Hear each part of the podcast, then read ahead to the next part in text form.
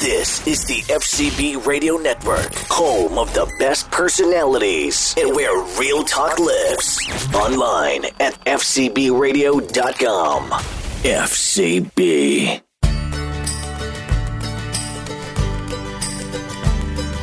They freed us all from tyranny, risked everything for liberty, and they fought so we would be America, Hi, and welcome back to the Growing Patriot Podcast, a journey through American history for kids. I'm your host, Amelia Hamilton. This week, we are going to be talking about what it was like for women who were loyalists during the American Revolution.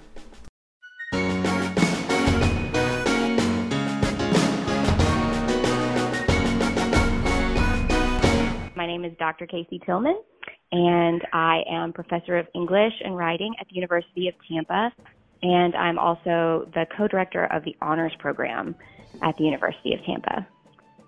All right. So when you say doctor, what did you get a doctorate in? I have a PhD in English. That's exciting. It's exciting. All right. And so you use a lot of your writing skills to write about history. Um, and I understand you have a new book about women and loyalists, female loyalists. Yes, I'm actually something called a literary historian, which means that I contextualize histories for people um, using the stories that they wrote through their letters and diaries and sometimes even novels. Yes, we love um, what we call primary sources. We definitely talk about that a lot on the podcast too. That's, that's the best way to, to know how things really were. Absolutely. You have to go to the primary source to get the full story. So, and Yeah. I always encourage kids to do that. That is great. So, um, you know, like we said, you've been doing some work on uh, woman loyalists. So, I guess to start, you know, let's talk about some of the the women who were supporting England um, in the Revolutionary War. Um, were there some, you know, particular examples that stand out? Yeah, I think to talk about women loyalists, we need to understand a little bit about how women were treated during the war. So it was thought that women were sort of um, almost like children for their husbands and fathers, and they it was considered um, unusual to con- to think of a woman as political or to have any kind of opinion on the war. They were expected to raise their children and to run the household, eh, um, and you know to make sure that their house was running smoothly. So people don't usually talk about women loyalists because women couldn't vote and they couldn't uh, be soldiers. Although we certainly have people that pretended to be men and were soldiers. Um, and they couldn't write legislation, so they couldn't, you know, enact laws. They couldn't be part of Congress, and those are the ways that we usually think of loyalists or patriots. And so we don't usually talk about women because they couldn't do those things. So for years, it was sort of assumed that female loyalists didn't really exist. Yeah. Yeah, but they did. Uh, they absolutely did. They just talked about their opinions on the war in different ways than men did. So they wrote about their opinions on the war in their letters and in their diaries, which they sometimes mailed to other people. But today, we would not think of it as being okay, right? As Sure. other people reading our diaries, those are our journals are private, but they would write them for other groups of people and send them, and they would read them out loud because Oh, you know they didn't they didn't have Netflix, so um, it was highly entertaining to read about someone's day to day activities. so sure. Yeah, so that's how they shared their politics or their political opinions. Um, and for a long So- time, it was assumed that they just couldn't be loyalists as a result. Right. So when you look at those letters and journals, what what are these women saying? Well, so you asked me if they, you know, how they were expressing whether or not they supported the, the king. Mm-hmm. That's not really what you're going to find in loyalist letters and journals. You're not going to find very many people saying, I'm really against independence, I'm really against the revolution. So Okay. a lot of these women are actually saying, I would rather be left alone in this war I would like to continue running my merchant shop, or I would like to continue living quietly at my house or my farm. Uh, I would really rather just, you know, be safe and Mhm. live my life the way I always did. But in the American Revolution, it was encouraged that they pick a side, even if they didn't want to. So sometimes, if they remained neutral or they said, you know, I don't really have an opinion about this war, but they were married to a loyalist or Mhm. they were the daughter of a famous loyalist, like a man, it was assumed that they were loyalists too. And a lot of the loyalist men, um, particularly if they were rich and had a lot of property to lose, would flee to England and leave the women behind, thinking that they would be safe um, because they weren't political, right? They weren't lawmakers, they weren't soldiers. So they thought that, that people would leave them alone, um, and they were wrong. So what happened is when the men got on a boat and sailed to England and left their daughters and wives, people attacked the daughters and wives to get to the men. So, yeah, if you look to their diaries and letters, they're often not loyalists in so much that they're saying, you know, I'm against the revolution, but in so much that they're saying, I don't want to pick a side. And so they were sort of made loyalists by default. That's interesting. Yeah, they didn't, um, like you said, women definitely weren't thought to have opinions of their own. so they were kind of lumped in with their, their husbands and their dads. Yeah, Um, just thought to be the same person, you know, when often they weren't. Yeah, of course. So these men, they would go to England thinking the war will end, we'll win, we'll come home, and everything will be fine.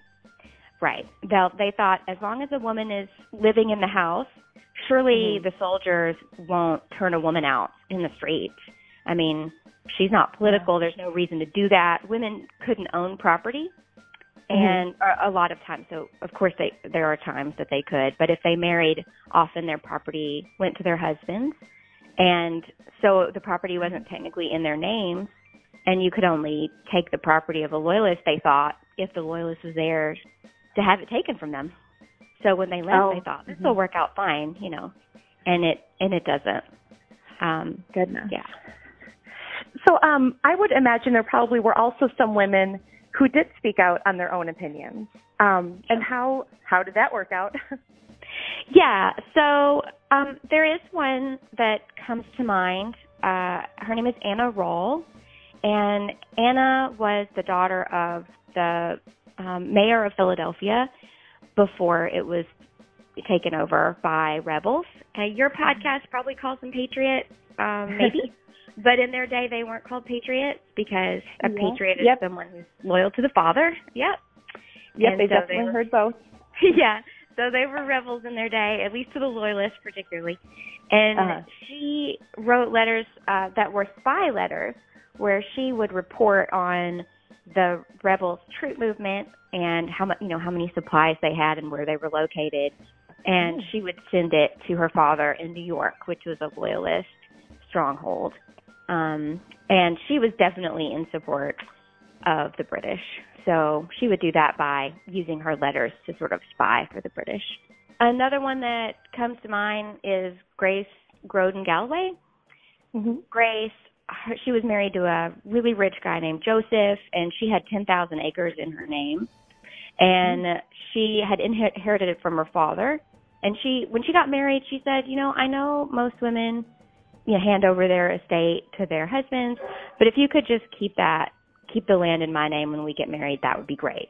And he says, of course, yes, we'll do that. That's the arrangement we'll have. And so then he goes around behind her back and he takes her name off of her property and puts his own name there. He betrays her. Oh goodness. yeah, he was a terrible person. Yeah. Um, and then he was um, a prominent political figure, so the rebels came to get him early in the war to show others, you know, if you're a loyalist, even the best of you will fall, right? And Yeah. he hears that they're coming and um, sneaks away in the dead of night, sails to England with his daughter Betsy, and leaves Grace alone to hide her uh, to to guard her house, which is called Trevose Hmm. and she ends up uh having it taken from her and the men come to her and they say um you know we- we're going to need you to leave so she boards up all of the doors and she locks she locks the doors and boards the windows and they beat on all of the doors and try to get inside they pry the the wood off the windows and they finally find her standing in the dark, sort of gripping the doorway. And they said, um, "You have to leave." And she says, "No, uh, I nothing but force can make me leave my house." And they said, "Well, if you pledge to be a rebel, um, we'll let you. You'll let you stay here. You can keep your house."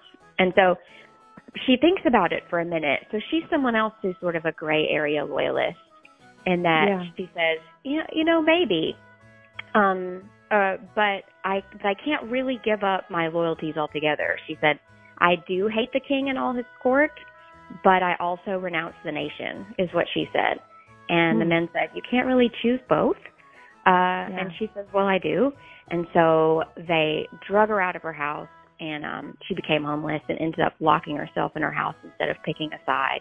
So she's an example of a woman that like sort of vacillates, then occupies this um, disaffect, what's called the disaffected face, where she just sort of hates everyone and Yeah. refuses to pick a side. So sometimes loyalists could be a, on a sliding scale, like they could be pro crown and then pro rebel and then against both, depending Yeah. on their situation. Yep. Now, You mentioned um, the woman who was a spy, and I I wonder if it would be if that was something that um, you know people like women could do because maybe people didn't realize how smart women were and and you know said secrets in front of them. Was Mhm. there was it were women being underestimated? Definitely sounds like it was part of the story. Yeah, yeah, for sure. Um, early on, it was really hard to tell a rebel from a loyalist because we all we all looked the same, right? Um, sure. it's hard to you can't read someone's political affiliations on their bodies. So they made people pledge what's called a loyalty oath, and they said, and they only gave the loyalty oath to men, and they didn't give the loyalty oath to women, which means that they were sort of invisible, walking around invisible. Well, people figured out pretty quickly that um, they could use women and to pass information because women were thought to be, like you said, camp followers, or they were allowed in prisons to take laundry, right, or to Mhm. deliver food or shaving supplies. So sometimes they rolled up letters and put them in there under the buttons of their coats. Um, one of them taped one to the bottom of a rum barrel and pretended she was delivering rum into the prison. That was um, Elizabeth Murray. And so, yeah, they were sneaky because people just completely thought that they weren't capable of being political. Um, but so they had to change the law in 1777. They changed the oath and and gave it to women and made it so that if you were caught delivering spy letters, you could go to prison. No. Yeah. Well, they had a few years. yep. Uh, yeah. So what? Um, let's see. When we talk about about women, you know, we talk about the risks that that the you know patriots or rebels or whatever we want to call them um, take. But there was there was definitely risk in being a loyalist too. Sure. Yes. Um, it was quite dangerous, particularly for a woman, um, because you know it was thought that um, without the protection of a larger family, they could be robbed. Um, women who wouldn't pick a side were sometimes just assumed, as I said, to be loyalists, and so sometimes the rebels even issued directives to the soldiers. They made the soldiers raid the houses of people who wouldn't publicly say, you know, we're for this revolution. And they said, you need to start with those people and take their blankets, uh, you need to take their food, and you need to make them uh, quarter or house the soldiers because, you know, they needed places to stay. They didn't have a Holiday Inn Express. So, um, and a lot of these women Yeah. um, didn't want to do that, but were were forced to, right? Um, Sarah Logan Fisher tells a story of uh, refusing to let people into her house, and they broke all of the windows and the shutters, and they came inside anyway. Um, and they did that, they said, because she refused to light a candle that celebrated the the Battle of Yorktown and the Oh, defeat of the British. And she Mhm. said, I don't light candles for war. Uh, she was a Quaker. A lot of people Mm. thought Quakers were loyalists because Quakers don't don't often support war. Many Quakers Right. didn't support the war, and uh, so yeah, they they said you have to light the candle or we're going to you know we're going to damage your house. We're going to break in. And she said I won't do it. And then two neighbors snuck over the fence grabbed the candle and light the wick, and the crowd that had broken into her house uh, gave three cheers. They said, huzzah, huzzah, huzzah. And then Mm-hmm. they left her there. And she writes in her diary about how afraid she was of going to sleep because she thought they would come back and and hurt her and her family.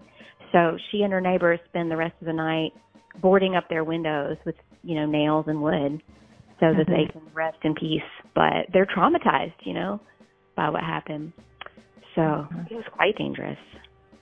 Yeah. Absolutely.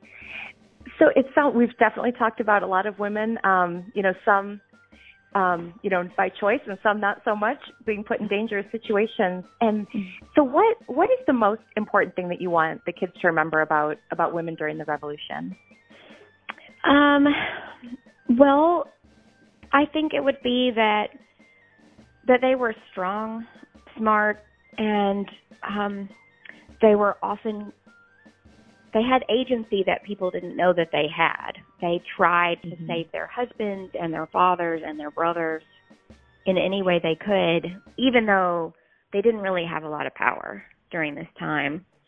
And they were able they were often able to fight a system that was sort of set up to defeat them. Some of the women that I write about were able to get their houses back.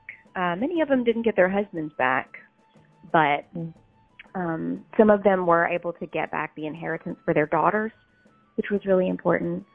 So I think it's important to consider that even though they lost, they weren't losers. You know. Yeah, that is a great a great message. Um, all right, well, Dr. Tillman, thank you so much for joining us today. This was really interesting. I appreciate it. Thank you for the opportunity. I'd love to talk about loyalists, so anytime.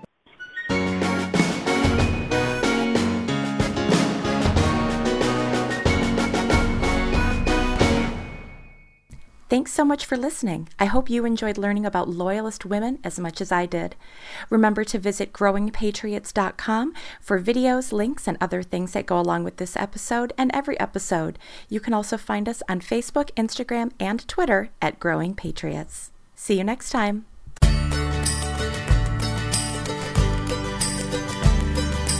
freed us all from tyranny, risked everything for liberty.